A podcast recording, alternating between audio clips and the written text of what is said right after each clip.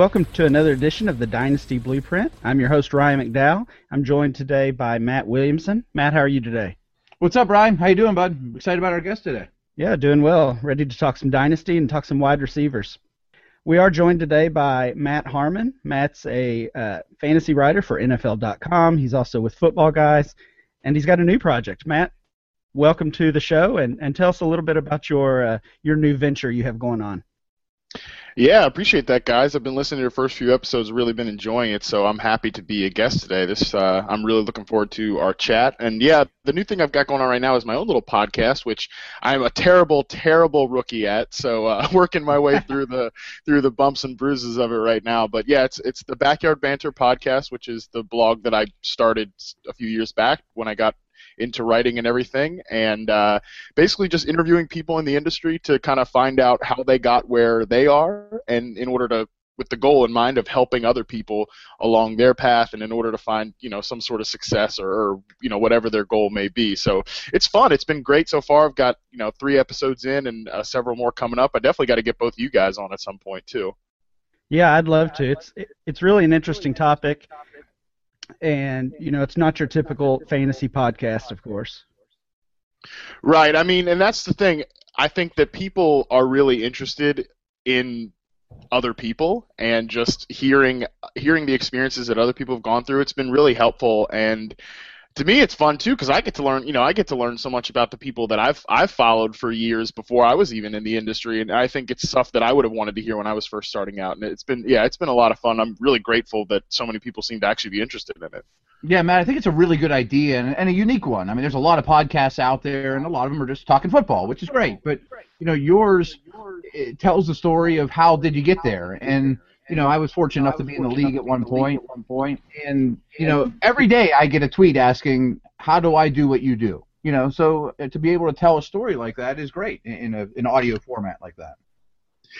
Yeah, and I mean, I I get those tweets all the time, even emails, and I'm like, I I just I don't know how to I don't know how to answer that without like you know like especially in, in, like yeah right. So the, I think hearing other people's experiences should be helpful for those that you know want to know and kind of can pick and choose what they like. Well, Matt, kind of your baby as you got into the industry was reception perception. So tell us all about that. Um, it, it's it's such an interesting idea. It's in a way it's a simple idea. You're studying wide receivers, you're studying the routes they run, but at the same time it's it's complex. There's so much data, so much uh, information that can be gleaned from that. So just tell us about how reception perception was born. Yeah, well, you know, you talk about starting out in the industry, and I think that one of the things that I realized right away was, like Matt said, I, I wasn't coming from, you know, being in the league or playing football or anything like that. So I was like, I need I need to have a unique piece of content, something that will help me stand out from the crowd. And so that was kind of that was the first layer of why I needed to have reception perception and, and also just the wide receiver position in general really just kind of speaks to me the way like the individual matchups and everything that go into it. And I've always liked a lot of wide receivers watching growing up, like Randy Moss and Steve Smith were some of my favorite players. So I like the position. I also think that it's just one of the ones that's more so like anecdotally analyzed in the media and among fans and everything. Because you know when you're watching a game on Sunday, you can't see what the receiver's doing. They're beyond the broadcast angle. So I really wanted to go in and chart basically everything that they're doing. You know, how often they run each route, how often they get open on each route, against what type of coverage do they perform best. So really, that's what it is. It's just kind of like what I would be doing anyways if I was watching film. You know, charting everything out, but then presenting it in a way that readers can easily digest it and understand completely the full the, the full picture of what the wide receiver is as a player. Matt, two things stand out whenever you say that. First of all, Steve Smith is still playing. You know, uh, you're yeah. a young pup. You know, that, that's who I remember growing up. I remember Steve Largent and Wes Chandler growing up. You know, I mean, you're a young dude, man. You got a lot of years ahead of you, and he's still playing. Anyways. Yeah. So you, no, I, I do you do you chart every player in the league? I mean, do you have a, uh, a reception perception of every NFL guy and every incoming draft pick? Incoming draft pick? I'm trying to, man. Like you said, I'm young. I, I, I graduated from college in 2013, and it was really the off season after that NFL season. So between 2013 and 2014 was when I first started reception perception. Like just got my feet in the water, started kind of testing it out. Now I'm trying to go through and get just as many players done as possible. So I don't have it on everybody, but I'm that's the goal. Like by the end of the off season, because it takes so much time you know, after a few months, I should have it on on everybody. Not maybe not everybody, but a lot of players. That's nice. the goal. How long does it take you to say do Amari Cooper's rookie reception perception? Well, so what I do is I do eight games out of a 16 game sample size because when, okay. like I said, when I was first trying it out, that was really where I found that the data normalized. So I'm not watching every single game, but right. it, pretty much after you get to eight games, it's indicative of what happened through the entire season. So when I first started, of course, it took like three days to do one player because it was just new to me. But now that I've been doing it for a couple years, I can hammer it out like you know within like a I can get a whole a whole guy's sample done within a matter of you know like six to eight hours is how okay. long I think okay. it would take. I mean, generally, like if you're scouting a player for a team in the league, you want to do at least four games. So I mean, I think yes. eight is a great sample size, uh, especially if you don't do eight in a row. You know, you do some at the beginning of the season, some in the late in the season, in case a guy's fighting an ankle or something. You know. Right. What I try to do is I try to pick like four unproductive games, like where they had you know three catches for 30 yards or a catch for eight yards, and then several that are really productive. You know, when Amari Cooper goes for like eight and 109 or something like that. Try to get a mixed bag of that, and yeah, some at the beginning of the season, some at the end, and yeah, for college guys, just as a disclaimer too, since it's not a 16 game sample, I do six games out of that because that's where I found that that normalizes. So yeah, it's it, it varies for each guy exactly what the process is of picking the games, but I always try to get, yeah, like you said, always try to get a good sample of games in there. So Matt, there's a lot of, you know, as the industry grows and, and more and more people are putting time into this, there's just some some great products, some great studies out there, and reception perception is obviously one of those. You know, I remember when Mike Clay created the aDOT, and it was that new statistic, that new metric that um, caught everyone's attention. But the question for, for us dynasty players or fantasy players in general is how can we actually use this? How can we read your articles, look at the data you collect, and put that to use in building our teams? Well, I think the most obvious one, and this is what happened last year, is identifying young players who are about to break out. You know, guys who, or even even veteran players that aren't being, you know, maybe they aren't a good fit in their new team. They're going to go and move as a free agent. I mean, the example last year was Michael Crabtree. I mean, the guy was pretty much left for dead last year. Nobody really was excited about him as far as dynasty is concerned. Even in redraft leagues, some leagues he was going undrafted um, because of what happened in San Francisco. But his reception perception illuminated that he was still a good player. Like he still had ability. He was still getting open routinely in San Francisco. He just wasn't a good fit with his quarterback. So I was saying that last year I was saying like he's still going to produce if he's with a timing passer, somebody that runs a good up tempo system. Lo and behold, he goes to the Raiders and has a pretty good year. So I think that's one way, and especially, I mean, Allen Robinson is what the series became so well known for, was because back in April, you know, I, I was doing his reception perception and clearly saying like this guy's a star. I mean, he's getting open at rates that are indicative of like top end NFL receivers. His reception perception looks like guys like Dez Bryant or even you know some of the best receivers in the NFL. So I said he was going to have a massive breakout, and he has 14 touchdowns, top five receiver in fantasy. You know, so I think that's the most popular way that it can be used. But just in general, I think that it really helps illuminate like what type of player the receiver is. You know, again, does he fit with a timing-based quarterback? Is he a guy that doesn't get open a lot but makes a lot of catches in traffic? You know, so I think as dynasty players, we want to best understand the assets that we're going to invest in, and I think that recept, you know, humble brag, but I think that reception perception is the best way to get that picture of the wide receiver. I'm sure it also works, you know, for you as boy, I didn't realize Carolina threw deep as much as they do, or boy, you know, Alex Smith throws a lot of easy passes, or you know what I mean? Like you could really get the the play callers' thoughts, the the offensive system uh, of each individual team to a degree too. That if you're charting Jeremy Maclin, he's used a heck of a lot different than you know whoever. You know, pick and choose whoever, whatever receiver you want. So I would think you get a really good feel for you know what the teams tell you without actually saying it. Yeah, no doubt about it. And I mean, that's teams lie to us all the time. That All they can't lie. Yeah, but they can't lie to us when they put the when they put the tape out there. And I mean, that's what that's all I'm basically doing is going in and watching an, an intensive amount of a wide receiver's game. And like you said, that you learn a lot about the offense that they play and when you do that. And I mean, that's you know, it's no, it's nothing fancy. There's no there's no like advanced i mean people say it i guess it would technically be an advanced metric or analytics or something like that but it's just watching what the team does and what the receiver does and putting it in an easy to digest data point. So i agree with you. Yeah you, you learn i mean that's the everybody loves the series and i i appreciate that. It's very I- i'm always like so just blown away by the interest in it but to me i learned so much from doing it. I mean, it's obviously a receiver metric, or it's based around you know wide receiver play. But like kind of like uh, what I was alluding to is you could probably get a really really good feel for what the play caller, the coach, the organization thinks about their respective quarterback too.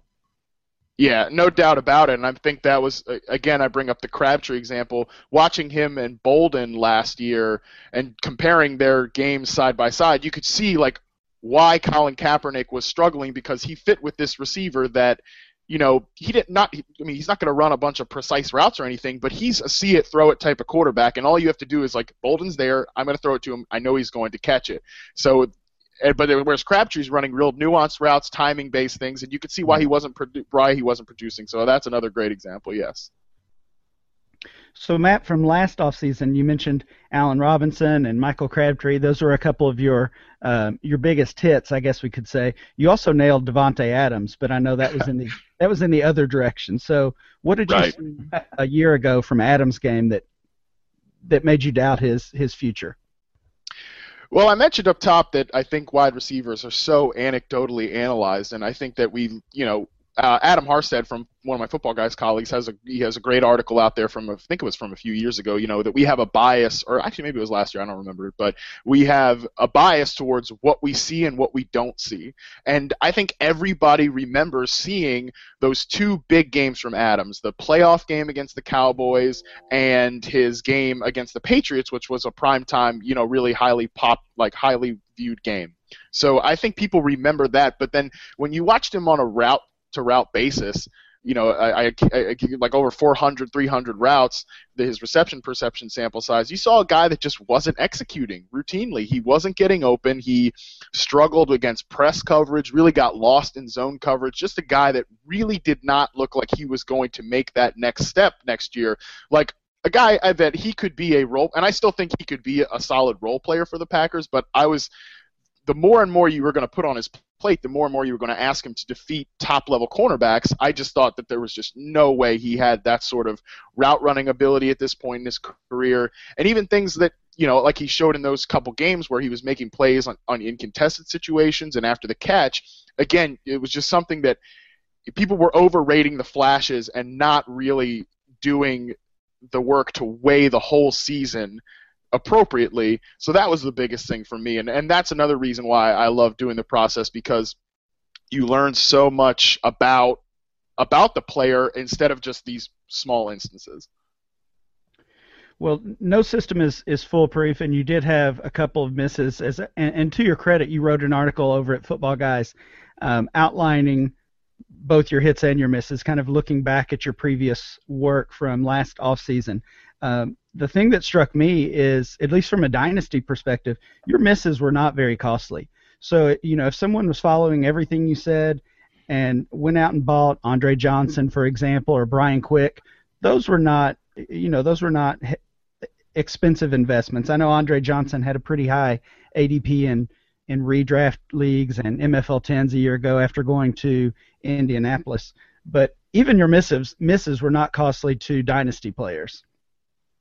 Yeah, I bit that Andre Johnson bullet pretty hard. um, but but yeah, you mentioned that article, and I would encourage everybody to go back and read it on Football Guys because I think trust is really important. You know, both in real life and for your, for for analysts. And I don't ever want to like putting a product out there that was new and still is pretty new. I want people to know that you know I'm going to learn from my mistakes. I'm going to own up to them, and and we'll see. You know, be able to really dig in and discover what the process is all about. And so I think that yeah, with Andre Johnson, obviously one thing that reception perception might not be good at is predicting, you know, the age cliff. And so that's, you know, I, I still thought he looked good on his 2014 film, but it didn't, you know, obviously just fell off. Like you could see right away in the preseason with the Colts this was not going to work out. So yeah, and, and Brian Quick, I still have hope for. You know, it didn't work out this year. I think that if he ends up with a good team in free agency in the next couple weeks, I think maybe there's still some hope there. So yeah, we'll, we'll see what happens. I mean, no system is foolproof, and I, like I said, I'm I'm sure that since I had a good year last year, I'm everything's just going to be wrong this year. You, you, it's just kind of the way of the world. Matt, you mentioned Andre Johnson and Quick, and both those guys could be on the move this year. I mean, Johnson might be done, but Quick is somebody I'm kind of excited about. You got to remember, I mean, he came off a very severe shoulder injury. Who knows how you know how far along in his recovery he was last year? Maybe the worst quarterback situation in the league, bad line play. I mean, I can kind of give him a pass for last year, but that also brings me to the state of the wide receiver position right now in the NFL. I mean, there's a ton of three and four receiver sets. I mean, they're becoming the norm. But look at this upcoming free agency class. I mean, Alshon Jeffery's not going anywhere. The next best guy is Marvin Jones. I mean, th- this group is very poor. It's going to get paid probably far too much, in my opinion. And we're going to get to the rookies here in a minute, but I'm not that impressed with the rookie crop either. I mean, I think all of a sudden, for the first time in my memory, the demand might be greater than the supply at receiver. I agree. We're at a really interesting off season with it because, like you mentioned, yeah, the, especially the free agency class. Uh, there's just none of these guys. I, I just finished Marvin Jones's reception perception yesterday and Travis Benjamin. I actually might like for the cost. I, I've mentioned this a few times on Twitter. I've been talking about Travis Benjamin a lot. I might like him for the cost better than what it's going to cost to sign Marvin Jones because I think Benjamin's a legitimate player who has rare abilities, you know, and that's always something you have to like weigh. What can can what this guy brings to the table?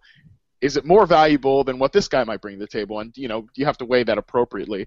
And yeah, but to me, you're right. There's there's not a lot of there's not a lot of you know big name for sure. I'm going to bring this guy in and he's going to contribute guys in free agency, and I think guys like Brian Quick and even Andre Holmes from the Raiders, who was a player that I liked a little while back, they should be interesting to teams because they have high upside and can they can play and they're coming from situations that maybe weren't the best fits for them. Yeah, so I, I still have hope for Quick for sure. Yeah, I mean, if you're the Giants or the Lions and you have Tate or Odell in place but nothing else you right. know, you can't spend a fortune on Marvin Jones, and I just think that's how it's going to end up going. I'd, I'd much rather have a Quick or a Benjamin for a, a, a better deal. Yeah, no doubt about it. I totally agree. All right, well, let's transition over to the uh, incoming rookie class. And Matt, I know you got to spend uh, more time and, and had, I guess, more resources for this incoming rookie class than you've had before. So I was excited to to read your report about these rookies. And, and let's just start with your favorites. I don't know. I'm not sure if you're much of a college football fan or you get to watch much college football during the season, uh, but it, even either way, I know this is much more intensive than than just a Saturday on the couch. So just jump right into uh, your some of your favorites after doing the reception perception process. Yeah, so just to kind of give a little background there, you're right. I, I watch a little. I do watch a little bit of college football. I think college football is a ton of fun because I always like to watch a game where I don't have any like fantasy stake in it. You know, like I just get to watch the football and enjoy, you know, Twitter freaking out, like chaos, all that sort of stuff. That's great. So I love I love watching college football. But this season, since I work for work for NFL now, I obviously had a lot more access to all 22 college film. Like we have a huge database at the office, so I'd go in there on Saturdays when I was working and just chart these receivers out. Because last year obviously I was you know working a, a day job was not a full time you know football analyst or whatever. And so I was just like scrounging around for film. So I only got like five games of Amari Cooper five games of Devin Smith. So very limited stuff last year. So yeah I was really excited to get in on these guys too. And one guy and I'll talk I'll talk about my favorite right up top uh, one guy in November I just turned on Oklahoma game to chart somebody named Sterling Shepard. And this guy just blew me away with how much of a polished, you know, route runner he was. Look, I mean, he looks like an NFL player already when he's running routes as far as in the Oklahoma offense. And to me, I think he graded out with the highest success rate versus man coverage and success rate versus zone coverage of all the receivers that I charted this year. So super impressed with Shepard. He, I mean, he's not going to be my number one receiver in the class, but he's probably my favorite just because he scores so well in my system. Because obviously I emphasize guys that get open routinely, and that that's just who he is. And also I think that I think that some of the, the numbers that I have show that he can be more than just a routine slot receiver. I mean, I, I always hate that we're always looking for the next Antonio Brown because, you know, I hate to compare college prospects to the best player in the, you know, one of the best players in the NFL, but he fits along. I'm not saying he is Antonio Brown, but I think he fits along that Odell Antonio archetype, a small receiver that runs great routes, and then if he cleans up other aspects of his game as far as like contested situations, this is a guy that I think can play outside. So to me, Shepard is, is my favorite right off the top. Um, some of the, a later guy. Stop you real quick. I just want to sure. throw this in here. Recently, a scout in the league told me, and this should make you feel good. I mean, Sterling Shepard is by far the best route runner in this class. I mean, he said it's yeah. not even close. Yeah, and uh, that does make me feel good. And maybe he read uh, he read my post that I put on my site a couple yeah, months ago. Yeah, maybe regurgitating your info. Because that's exactly that's exactly what I said. I um I think Rotoworld blurbed about it too. That yeah, I I definitely think he is the best route runner in the class. And if you remember a couple years ago when Odell was coming out, that was what he got a lot of praise for. Dave Gettleman, after they drafted Kelvin Benjamin, was like, "Oh yeah, Odell Beck. You know, the draft's already over. It's it's it's happened. You know, this is just him being honest. He's like, yeah, Odell is best route runner in the class, and that's what I think made him such an immediate contributor. Obviously, he's super athletic. He went on to become one of the best receivers in the NFL, but I think Shepard is that way as a route runner. So yeah, no, I, I'm not surprised.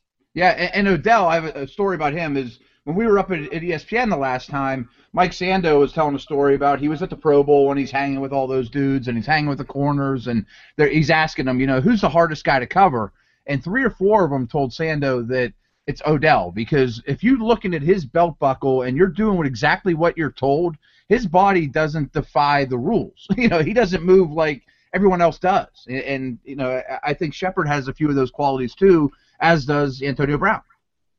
Yeah, I mean that's how these guys have to win because they're not as big. You know, they're not Mike Evans. They can't just, you know, maybe not run the best route, but hey, you throw that guy the football and he's going to box you out and he's going to win in contested situations. So uh, that's what these guys have to have, and I think Shepard has that ability. So he's going to endear himself to his NFL team very quickly. All right, let's talk about some of the players that maybe you're a little bit lower on after going through this process than than the consensus seems to be, whether it's uh, just NFL draftniks or uh, dynasty fantasy players. Who's someone that you probably won't be drafting or, or won't be su- won't be suggesting others draft?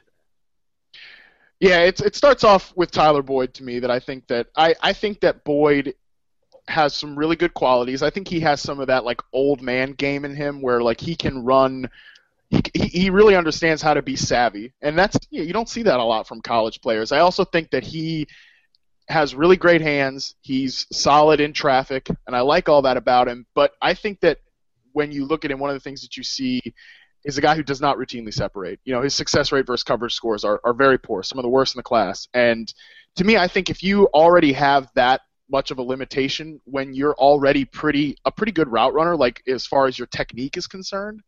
That worries me because you, maybe you just aren't the athlete that can consistently separate from top level corners in the NFL. And I think that his reception perception also shows that he doesn't have any other aspects in his game that make that that like worth living through. So to me, I, I like Boyd's ability as an NFL contributor but I, I don't know if I ever see him developing, or if like I was running an NFL team, if I'd ever want him to be anything more than like my third option. You know, you talked about Marvin Jones in Cincinnati. I think he was great. He he was able to, you know, when they needed him, they were able to rely on him. And I think Boyd is that kind of player because they had a top level number one receiver, a stud tight end, and then when they needed Jones, he was there. And I think that that's what Boyd is. And to me, I'm like, I don't want to. That's great, but I don't know if I want to spend a first round dynasty pick on that. Yeah, it's funny if you have if that's your profile as a wide receiver, the immediate if I'm sitting here in the GM chair, my immediate thought is how much better can I get make this guy? You know, I mean, I want Dorial Green Beckham, who my coaches right. can grab a hold of and turn him into a Pro Bowler, as opposed to man, he's already hitting his head on the ceiling. Well, it's it's like I, I think I was saying this the other day pretty much what I just described was like you could you could sign Jerricho like 33 year old Jerricho Cotchery to the Panthers a couple years ago and pretty much get that type of production. Yeah. You know, or Jason Avant to the Chiefs. Like you can get veterans for super cheap to do that, or pick guys in the later rounds. You know, I, I don't know if I want to. Again, if I'm an even if I was an NFL GM, I don't know if I want to spend a first round pick on Tyler Boyd to give me that, or even maybe a second round pick. So I, I think there's good aspects of his of his game, but I definitely think some people out there are a lot higher on him than I am. Yeah, it seems like he's a guy, at least in the dynasty circles, that is starting to fall back to the pack. Um, uh, you know, for a long time he was viewed as the favorite to be the 1.03 pick in dynasty rookie drafts, and, and some even had him higher than that, I think. And now, you know, Shepard and Josh Doctson and some of these other players, uh, Derrick Henry potentially, are, are I think are bypassing him.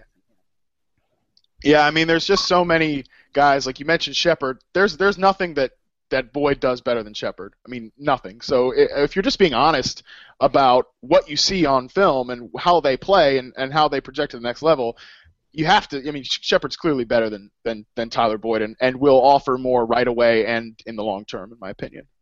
Hey, question for you on this rookie class too, and, and it seems sure. like it's the hot topic is Josh Doctson's coming off a very impressive combine. You know, I mean, he there were concerns about his speed, and he, you know, he ran well enough. His jumps are outstanding, and Treadwell didn't do a lot. So, you know, one guy's hot, at least in Twitter world, and one guy isn't. And I forget who actually put it out there, and I wish I wrote it down, but somebody in, that does what we do uh, on Twitter that we all probably follow wrote, "Hey, I'm old enough to remember when Laquon Treadwell was a good prospect." you know, like everyone's like written him off already. You know, can you compare these two? Yeah, no, I think it's worth a comparison for sure. And I, I will say that just I know you said this at the top, Matt. I actually think this is a. I'm going to disagree with you on this. I think it's actually a pretty good rookie class if if you view it in the terms of just what it is, not compare it to the last couple years. Because you know I think 2014 was obviously a great class. Like it's it's almost not worth comparing anything to that. There was just so many high level players. But then last year too, there was a lot of potential number one receivers. You know, even in the first round, you know, DeVante Parker, Breshad Perriman, some of the guys that weren't the top two players, even Dorial Green Beckham you mentioned, all those guys have potential to be number one receivers in the NFL. Which I know you, that you you've said in the past plenty of times that you know that's not like there, there's not 32 of those guys out there, but and I agree with that. And I, I, think that so there there was a lot of potential number ones there. This class, I think there's a ton of like really good, solid contributors, like good flankers, good slot receivers, guys that you want as your twos and threes, which isn't sexy for dynasty, but I still think there's a lot of potential NFL players in this class. And I think that, but Treadwell and Doctson to me are the two guys that profile as potential number ones. Like put them at the X or whatever, you know. Um, and and I think they can thrive. And to me, I think it's worth the conversation to compare the two. Doctson's great. I mean, he's really good at everything. His reception perception is incredibly impressive. Just as far as he gets, like he was the only guy in the class that had an above average success rate versus coverage uh, success rate versus coverage on every single route. So to me, he does like he does everything really well. Obviously, the ball skills are impressive. I think he has a ton of potential as a route runner.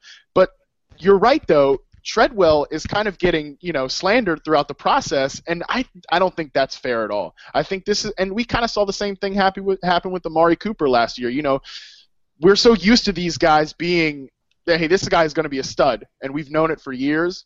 That sometimes now we get into the process and the nitpicking starts, and we'll see, you know, we'll see what happens, what the NFL tells us, where he gets drafted. But I think the criticisms on Treadwell are, are very much unfounded. Like again, so his success rate versus coverage scores were quite quite positive. You know, on slant routes, on deep routes, on everything. So I think that like he's not the fastest player in the NFL, but I by far do not think that is the most important aspect to being successful. So to me, I, I don't see the critiques in Treadwell's game right now. I, I think he's a, going to be a great player. I have one more question. I'll turn it back over to Ryan. Here is you know, yeah, I think you summed it up, you know, better than I did. That yes, there's a lot of contributors in this class, um, and I am probably being biased and judging it against the past two draft classes, which I like a lot. I mean, give me Perriman, give me, you know, you know, Green Beckham, and, and there, that's my question is. I, what what I haven't found yet, and maybe I'm missing them, and I just haven't done nearly nearly as much work on this as you have. But give me who's the size speed freak in this class? Is there somebody I mean, I'm not accept, I'm not asking for Julio Jones, but give me. I don't see any of them. Right, and I think that is the big problem. And there's not really like just up top. I think I think Treadwell is like he plays like a size speed guy. Like obviously he plays big, but I think and I think he has great quickness, especially after the catch. That's the one thing I never see anybody mention with him. Everybody critiques his his speed and all that, but just how great and dynamic in short area in short areas, like after the catch, the ball in his hands. He's dynamic in that. So I think he's the one guy, like as the you know potential high end X receiver. You know, but then t- to me, I think that there's there is no guy like that. Like in the late rounds, especially. I mean, the only other guy that I can think of with size, well, there was De'Runnya Wilson, but we know how that's going right now, um, and he's still finishing that 40. But um, I think the only other guy that really strikes me in the late rounds that has great size is uh, Charone Peake from Clemson, who I do think was really kind of misused at Clemson. You know, and I, like he ran 31% of his routes were go routes, you know, nine routes, just straight down the field, and that's not his game at all, though. Like he's not. He doesn't play with great speed. He tested with a good 40 time, but I think he can be used as kind of a short area possession receiver. So even as I'm saying that, no, there's not a guy like that. You know, there's no you know sexy late round upside pick. There's some guys in the late rounds that I really like, but not not a guy like a Dorial Green Beckham. You know, he wasn't a late round pick, but a guy that you know had upside that hadn't been tapped yet. Even like a Moncrief, you know, Right. a third, third, fourth round type guy. Yeah, absolutely. There, there's not that guy really. I mean, like I said, there's late round guys like, you know, Malcolm Mitchell that nobody talks about until he had a good combine. That was that was one guy. You know, you mentioned people that I like more than others. He graded out like well, not I hate to say grade because that's just a different topic of why I don't like to say grade, but um, I think he scored out in reception perception. You know, as as a top level prospect, you know, like a guy that can really play. And he, you know, there was a report from I think Tony Pauline that said he could go undrafted, but the guy, I, I because he's older, I think he has medical concerns too. But to me, he plays really well, and so then when he goes out and has a good combine, I'm like, okay, maybe I'm not crazy. You know, maybe there is something there. So he's a late rounder that I like. But again, you know, older, injury concerns. There, it's it's hard it's hard to get behind some of these guys. You know, Richard Rich- Richard Higgins it was a player that I loved, but then he tested out like the third percentile or something of SPARQ athletes, according to Zach Whitman. You know, he's got to beat all the odds. So yeah, it's it's tough to find that late round. Like this guy could, if everything hits. If everything hits, yeah. Yeah. He's a stud. Yeah, I Yeah. just don't see that guy. Yeah, I'm struggling. I'm I'm with you. I'm struggling to find it as well. Well, one player who has caused a great debate, I guess, is Braxton Miller, trying to make the transition from quarterback to wide receiver. Of course, he played wide receiver for Ohio State last season. Can he make this transition, Matt? Yes, uh, I think that. Um, well, I say yes, as in like yes. Let's talk about the topic. Not yes for sure. He can make the transition, but um, I think the one thing that I came away with after doing his perception perception was maybe. You know, so I'm not going to give you a definitive answer because I, I I don't really know, but I think that he had a ton. Of, he obviously ran a ton of routes in the slot. You know, played a ton of snaps in the backfield, more than everybody and more than anybody else that I charted in the class. Obviously, you know, I don't have any catches from him in his reception perception in contested situations.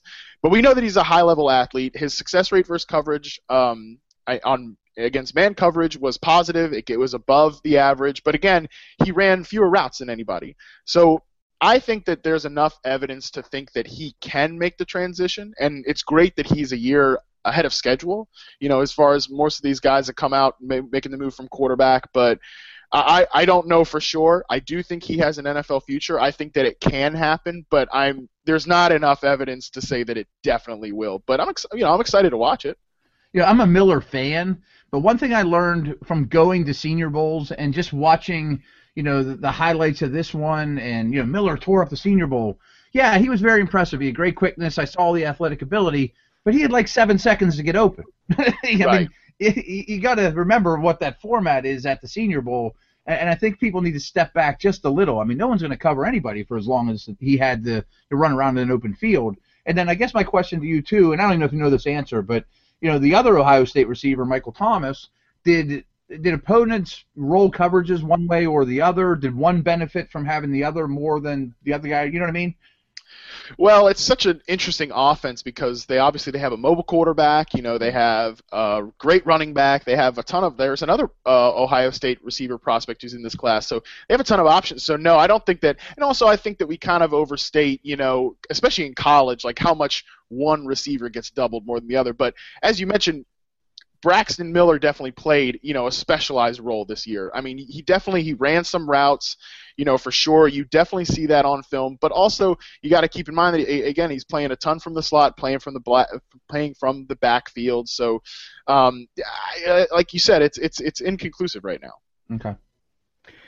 So Uh, one, sorry, I, I don't mean to. I don't mean to jump in. No, here, do uh, but one, I we just doubling back on something we were just talking about. You know, as far as side speed guys, upside guys, somebody that I, I neglected to mention and I, I should have is Keyarris Garrett from Tulsa. I think is like that only guy in the class that I think fits that profile, and he had a dynamic combine. Um, so I think he went out and proved that athleticism. Uh, his success rate versus man coverage was above above the class average. Very good scores there. Uh, against press coverage, he was he did really well. The only thing he scored poorly in was zone, and I do think that there are some you know kind of just like hiccups there. He's he he doesn't he doesn't have that like that mental aptitude right now to know. And I'm not calling him dumb. I'm just saying like he doesn't have he doesn't have that advanced nuance nuance to know like I need to sit down in this zone coverage right now. So he's he's that project player that I think could be if if everything hits, I think he could be a really surprising guy. I don't know if he's you know quite to the upside of other guys, but the one interesting thing with him is he run he ran a ton of slant routes, ran them well, ran a ton of deep deep routes, ran them well. But the one thing with him is like he gets he gets caught up after the catch too much, and I think I think again speaks to that he needs to be taught like to, to, like some of the timing aspects of the game because I think he has like you look at him and you're like oh this guy should he looks like like, like Laquon Treadwell. He's big he's cut. He looks like he should just power through you know all these tackles but it's just timing and setting things up because he just got dropped on first contact like a weird amount like just you saw it coming you're like oh he's going to make this guy miss and he didn't so I think if he gets with the right receiver coach he could actually be that guy in this class I just wanted to make sure I, I did mention that I do think there is a guy out there Matt, I want to throw a little note your way too. You mentioned, you know, he grades well versus zone, he grades well versus man, and, and just something I wanted to kind of mention to our listeners and you, since you do this. Like when I got hired by the Browns, I spent a couple hours with every position coach, you know, before we, you know, right away. And I remember sitting there with the receivers coach for you know a couple hours, watching a lot of film. This is exactly what the Browns want at the position, and he said over and over and over, and every scout has always told me this.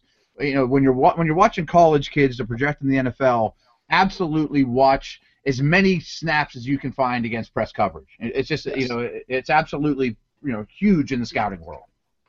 Yeah, I, I totally agree with you, and like that's the coverage that they're going to see in the NFL. But by like by the numbers I have, by and large, they face far less press coverage than right. they do in the NFL. You know, they're playing or they're playing a lot of off, so it's important, and that's why that's why that's one of the things that I track. You know, their success rate versus press coverage, and some of the guys in the class that are good at that. I mean, Josh Doctson has the best score. Sterling Shepard has the best score. Josh Doctson, you know, that's why these guys are going in the first round because they've shown on or maybe not Shepard. I think he could be a back half first round pick, and I'd be okay with it. But you know, that's why these guys are some of the best prospects. And then you look down the ladder, you know, at guys like Keyarris Garrett, at Malcolm Mitchell, Michael, the other Michael Thomas from Southern Mississippi, who I still don't know why he wasn't at the combine. Like that's why you look at these guys as late rounders who could be really good because they beat press coverage. You know. Leonte Carroo, another guy who scores out really well against press coverage. So, yeah, you're right. That's a super important thing. And so, if you're looking at the reception perception article, if you're one of the listeners, definitely pay attention to that. Like, those are the guys that, that you should value really highly. And, and there's some prospects it's hard to find. I mean, you got to dig through tapes to find Yes. you know, serious man coverage, and they're not exactly Deion Sanders locking them down. Yeah, no doubt about it. And that's again with Davante Adams, but we talked about him. That was one of his biggest weaknesses as a rookie. Was that was one of his? I think he was the either the second. No, he was the second lowest scoring receiver from that rookie class against press coverage in his first year in the NFL.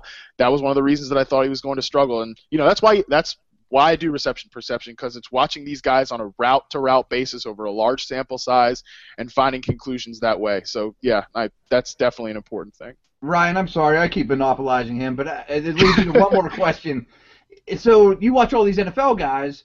Do you find a handful of them that are that the teams just don't even press? You know, like why would I'm not even going to bother pressing Dez Bryant or Julio or whoever because he's going to eat me for lunch. I mean, they still try. God, you know, Yeah. God bless them. They they're still they're still trying. I mean, because uh, you know, it's it's hard to. I think that's another thing that that gets overstated a lot is just how much how much you can really do to stop these guys. You know, it, there's you can dictate a lot of resources, but you know these corners have take Julio Jones away. Yeah, Right. Good luck. Yeah. yeah, it's easier said than done. Um, so some of these guys, I think, well, the best, the best, I think, press coverage score that I had last year, you know, were, were, were those small, quicker guys like Antonio Brown and Odell Beckham. But yeah, they, I mean, they still try. You know, they, they, they still have to do. You know, the corners still have to try to execute their job as best they can. Let's go back to that that press coverage idea for the incoming rookie class. You mentioned some of the players who had scored well against that. If I remember correctly, I think Pharoh Cooper was one that struggled against press coverage. Uh, and correct me if I'm wrong, but who were some of the players that we may want to avoid with that in mind? Yeah, Will Fuller has the worst score against press coverage that I have, which again is funny because he's a, a small guy, you know, and and well, it's yeah, but think, he's not strong. I mean, right, you can muscle yeah. him. You know, you can bang him around. Yeah, he's. He, I guess I shouldn't say it's surprising because he's small and he's he's fast, but he doesn't really understand how to use quickness well. And so to me, I know he's getting a lot of hype as like a top 20 pick, and to me that's nuts. Like that's there are guys I would definitely take over him. I like Will Fuller. I think he is he scores out well as a deep threat, you know, but I'm struggling to see that that you know is he going to be a regular guy I can count on, or is he going to be just a flash player? And to me, I don't know if I I, I lo- like Devin Smith was a guy that I loved last year because he had that trump card. He had the ability to get deep. He scored outrageously well as a deep threat at Ohio State for me, and oh, but also in contested situations and against press coverage. And Will Fuller doesn't do that. He does not have good scores in contested situations. He does not have good scores off press coverage, and that's not even getting into the drop issues, which if you follow my work, you know I have have strong feelings on.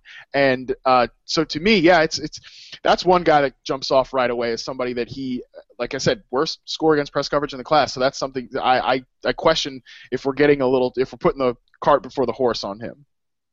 Well, you mentioned the drops, and, and Fuller has been one to battle that. It seems like every year there's at least one rookie who who struggles with just hanging on to the ball, and, and that of course affects their playing time in the in the NFL. That affects their fantasy production, obviously. So is it going to be Fuller that that we're talking about as the guy who can't catch the ball, or or do you see somebody else who uh, could be that guy? Yeah, it, it's funny because this class has a lot of guys like up at the top have a lot of guys that struggle with drops. Corey Coleman has a has a pretty high drop rate. Uh, even Treadwell definitely has some drops on his film. Um, Charone Peake, I mentioned him earlier as a guy that I like as kind of a sleeper. He's one that he has a higher than average drop rate, and again, that's something that I I don't think I think it should never be the first thing you mention with a wide receiver, and it happens all the time. Again, because it's something that you know, I, I, put an article on my site about this. If, if you haven't checked it out and you're listening, I would definitely recommend uh, checking it out on thebackyardbanter.com. Just really my like my full thoughts on drops and how it fits into the wide receiver evaluation. But but you're right though. Like an NFL team, if you're if you're a late round pick, you know, you get into camp and you're dropping a ton of balls you know, you might get cut. You, you're definitely not going to get any playing time. So these late round guys, it's especially pertinent to look at them.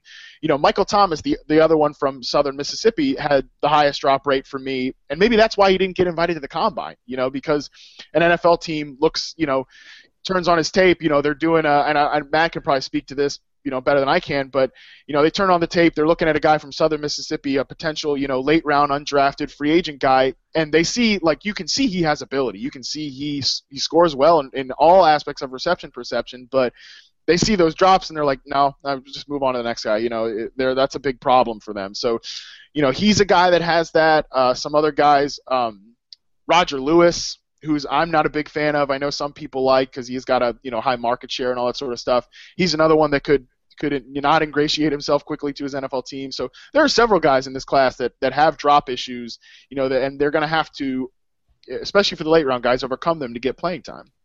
Matt, the one one guy at the top of this rookie list, and this is really my last rookie question for you, that we haven't dug into, and we just mentioned his name, was Corey Coleman. What's your thoughts on him? We've pretty much covered the top, you know, eight or ten receivers in the draft.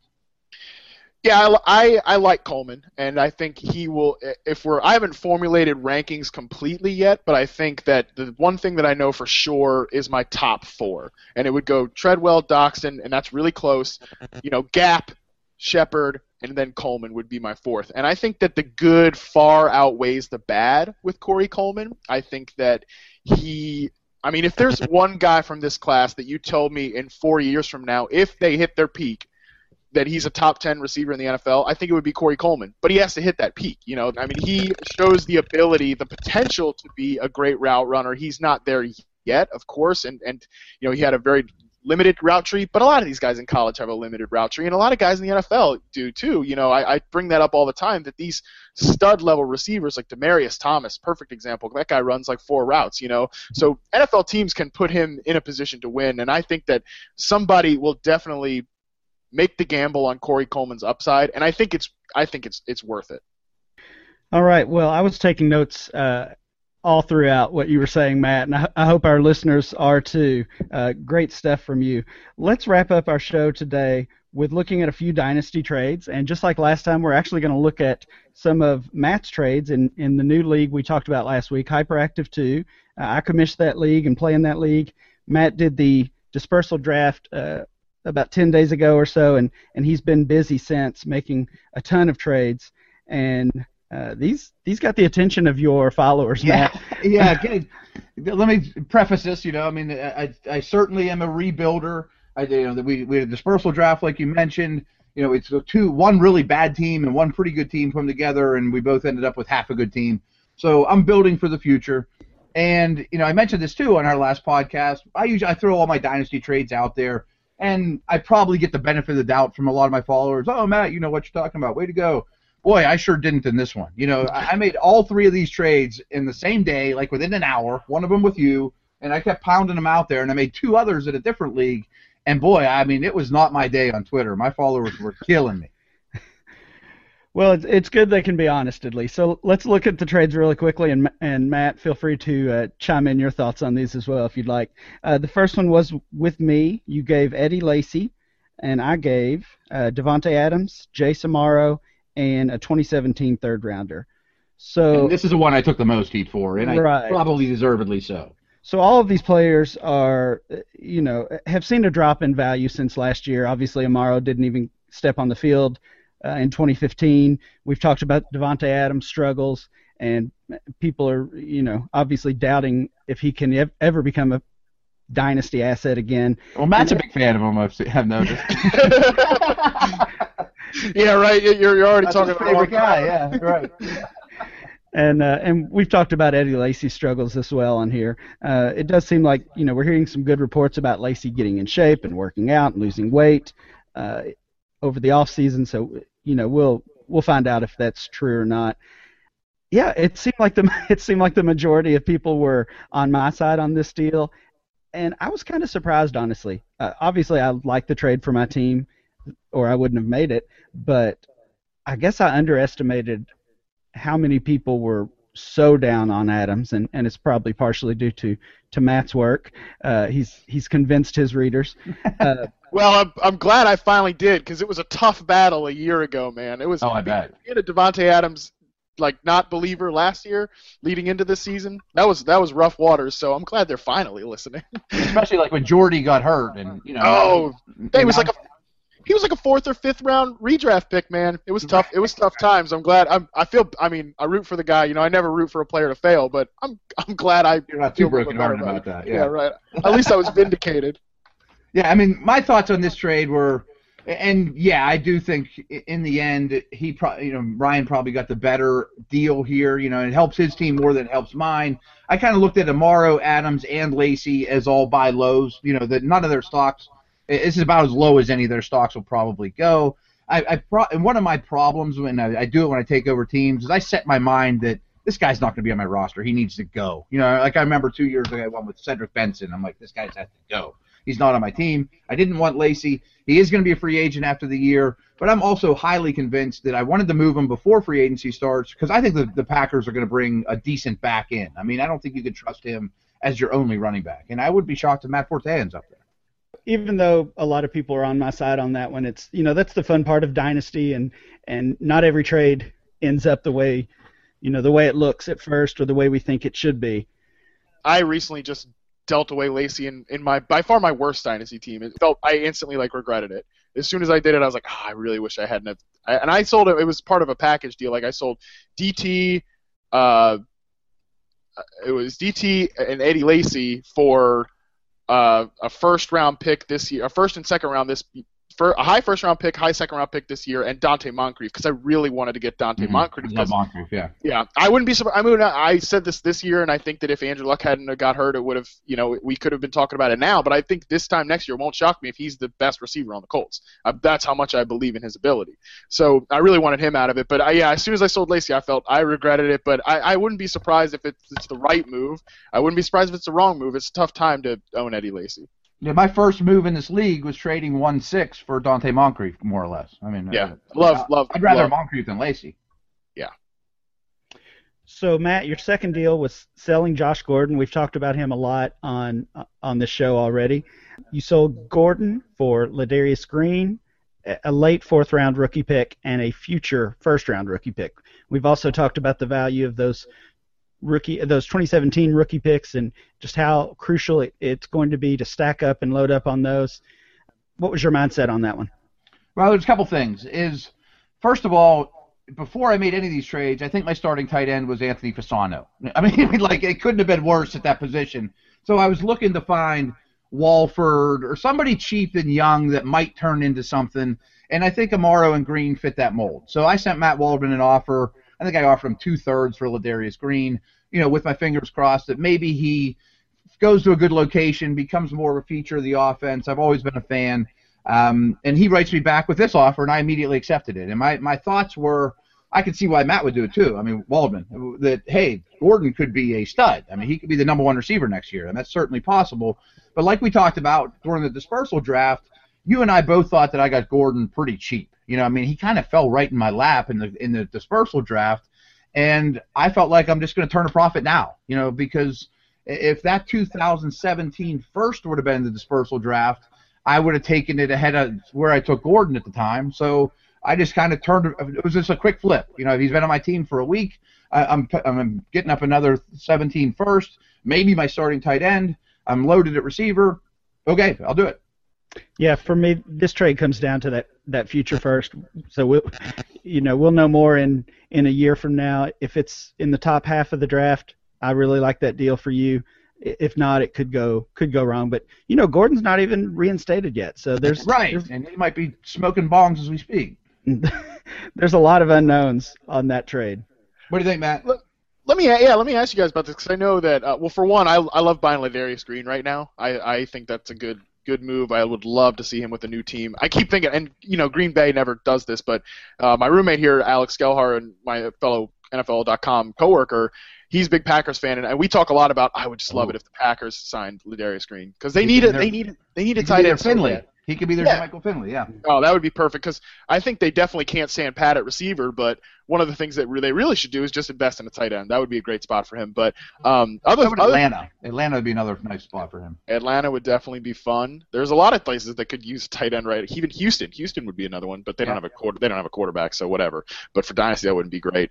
Um, I think that because let me ask you guys about this. The 2017 first thing. I know you guys have talked about it a lot on the podcast, and I, do not know next year's class well at all, but because that that definitely seems to be a thing in the dynasty world right now. I've gotten a few offers like already trying to poach those 2017 picks, and is it really something like? Because one trade I just made too is I I got a package that involved Cam Newton, Greg Olsen, John Brown, this year's two for Blake Board, like for and there were some other players thrown in there too, like just but not not as important.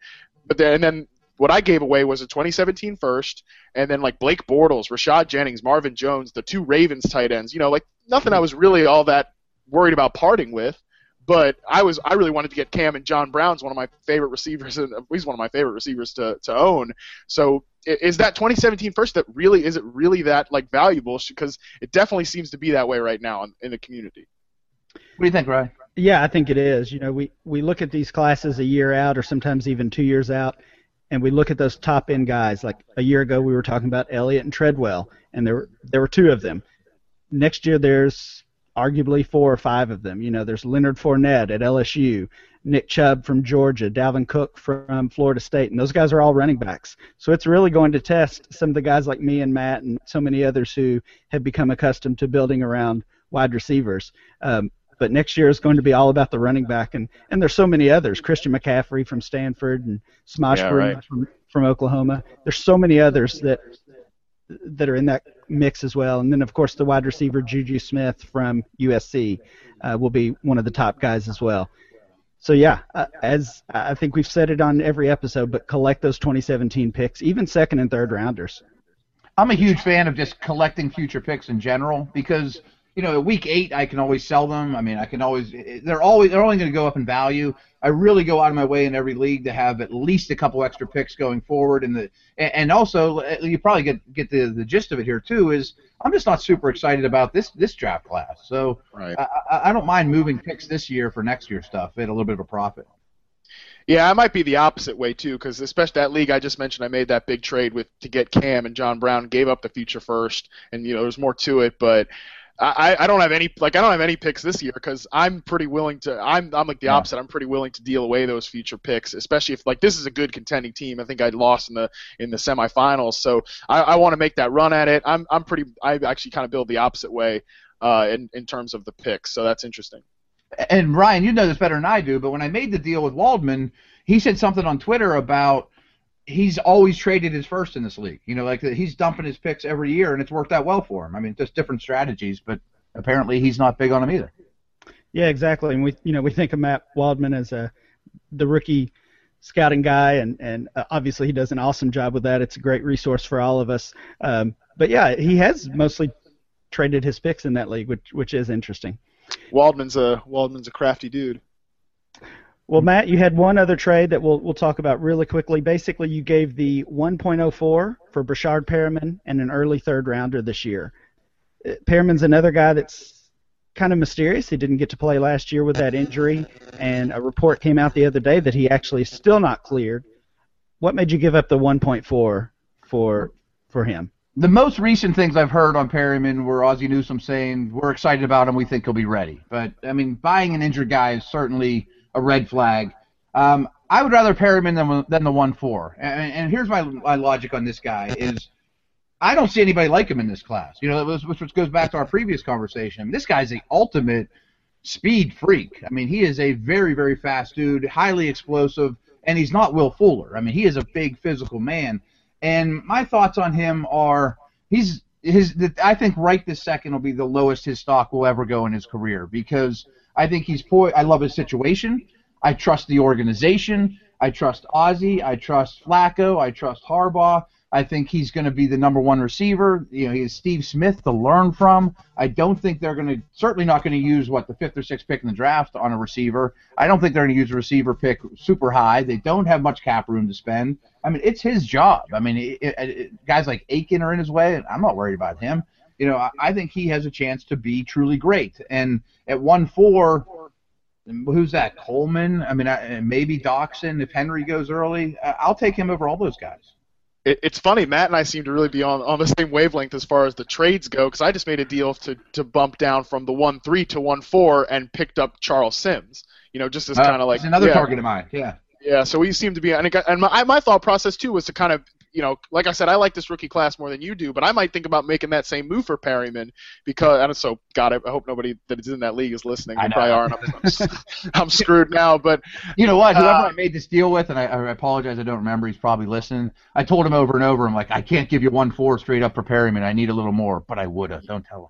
Yeah, I know. That's we all we all do that. we all become the biggest bunch of liars ever when we start. Making oh, McDowell was the worst of it. McDowell destroyed me for Lacy, and he wouldn't throw in an extra fourth round pick in 2019 or something. Oh, beautiful. But, but I but I'm with I'm with you though. I like I Perriman is like the most Matt Harmon type of player ever. I know that's a really arrogant thing to use my name in the third Come person, on, but I just I just did it. And uh, but like because he's he's all about like it's embrace the variance, you know, like you live with the drops, you know, you live with the negative parts of his game because the upside is just so great. So uh, I'm with you on buying him, and I also like I've kind of already talked myself into the idea that if the Ravens offense, another thing like the Ravens offense, if it hits its peak, could be really good next year. If, yep. You know, Steve Smith's playing a complementary role, Joe Flacco's healthy they have Justin Forsett and Buck Allen, or you know, they can complement each other pretty well. But then the receivers, yeah, Steve Smith playing a complementary role. I like Kamar Aiken as like a legit, you know, contributor. And then if Perryman hits that upside, it could be a lot of fun there in Baltimore. So yeah, I'm with you. I, I am a Perry, I'm a Perriman fan for sure. And Flacco's always had a Torrey Smith, excuse me, a throw deep guy, and They, they draw a lot of pass interference calls there. He's got a big arm. They're going to connect on a couple of them. I mean, as Perriman's learning his trade.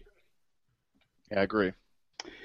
All right. Well, thanks again to Matt Harmon for joining us. Matt, it was a fun show, and you definitely brought the information that's going to be helpful to us as we move towards rookie drafts and, and look at these wide receivers. Uh, before we wrap up, why don't you tell everyone where they can find your work? I know there's a few different spots.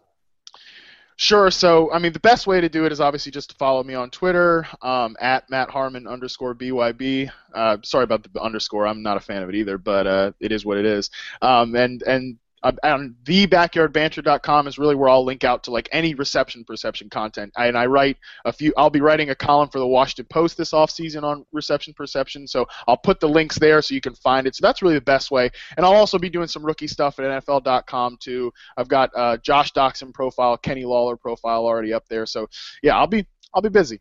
All right. Well, thanks again for joining us, and we'll be back next time.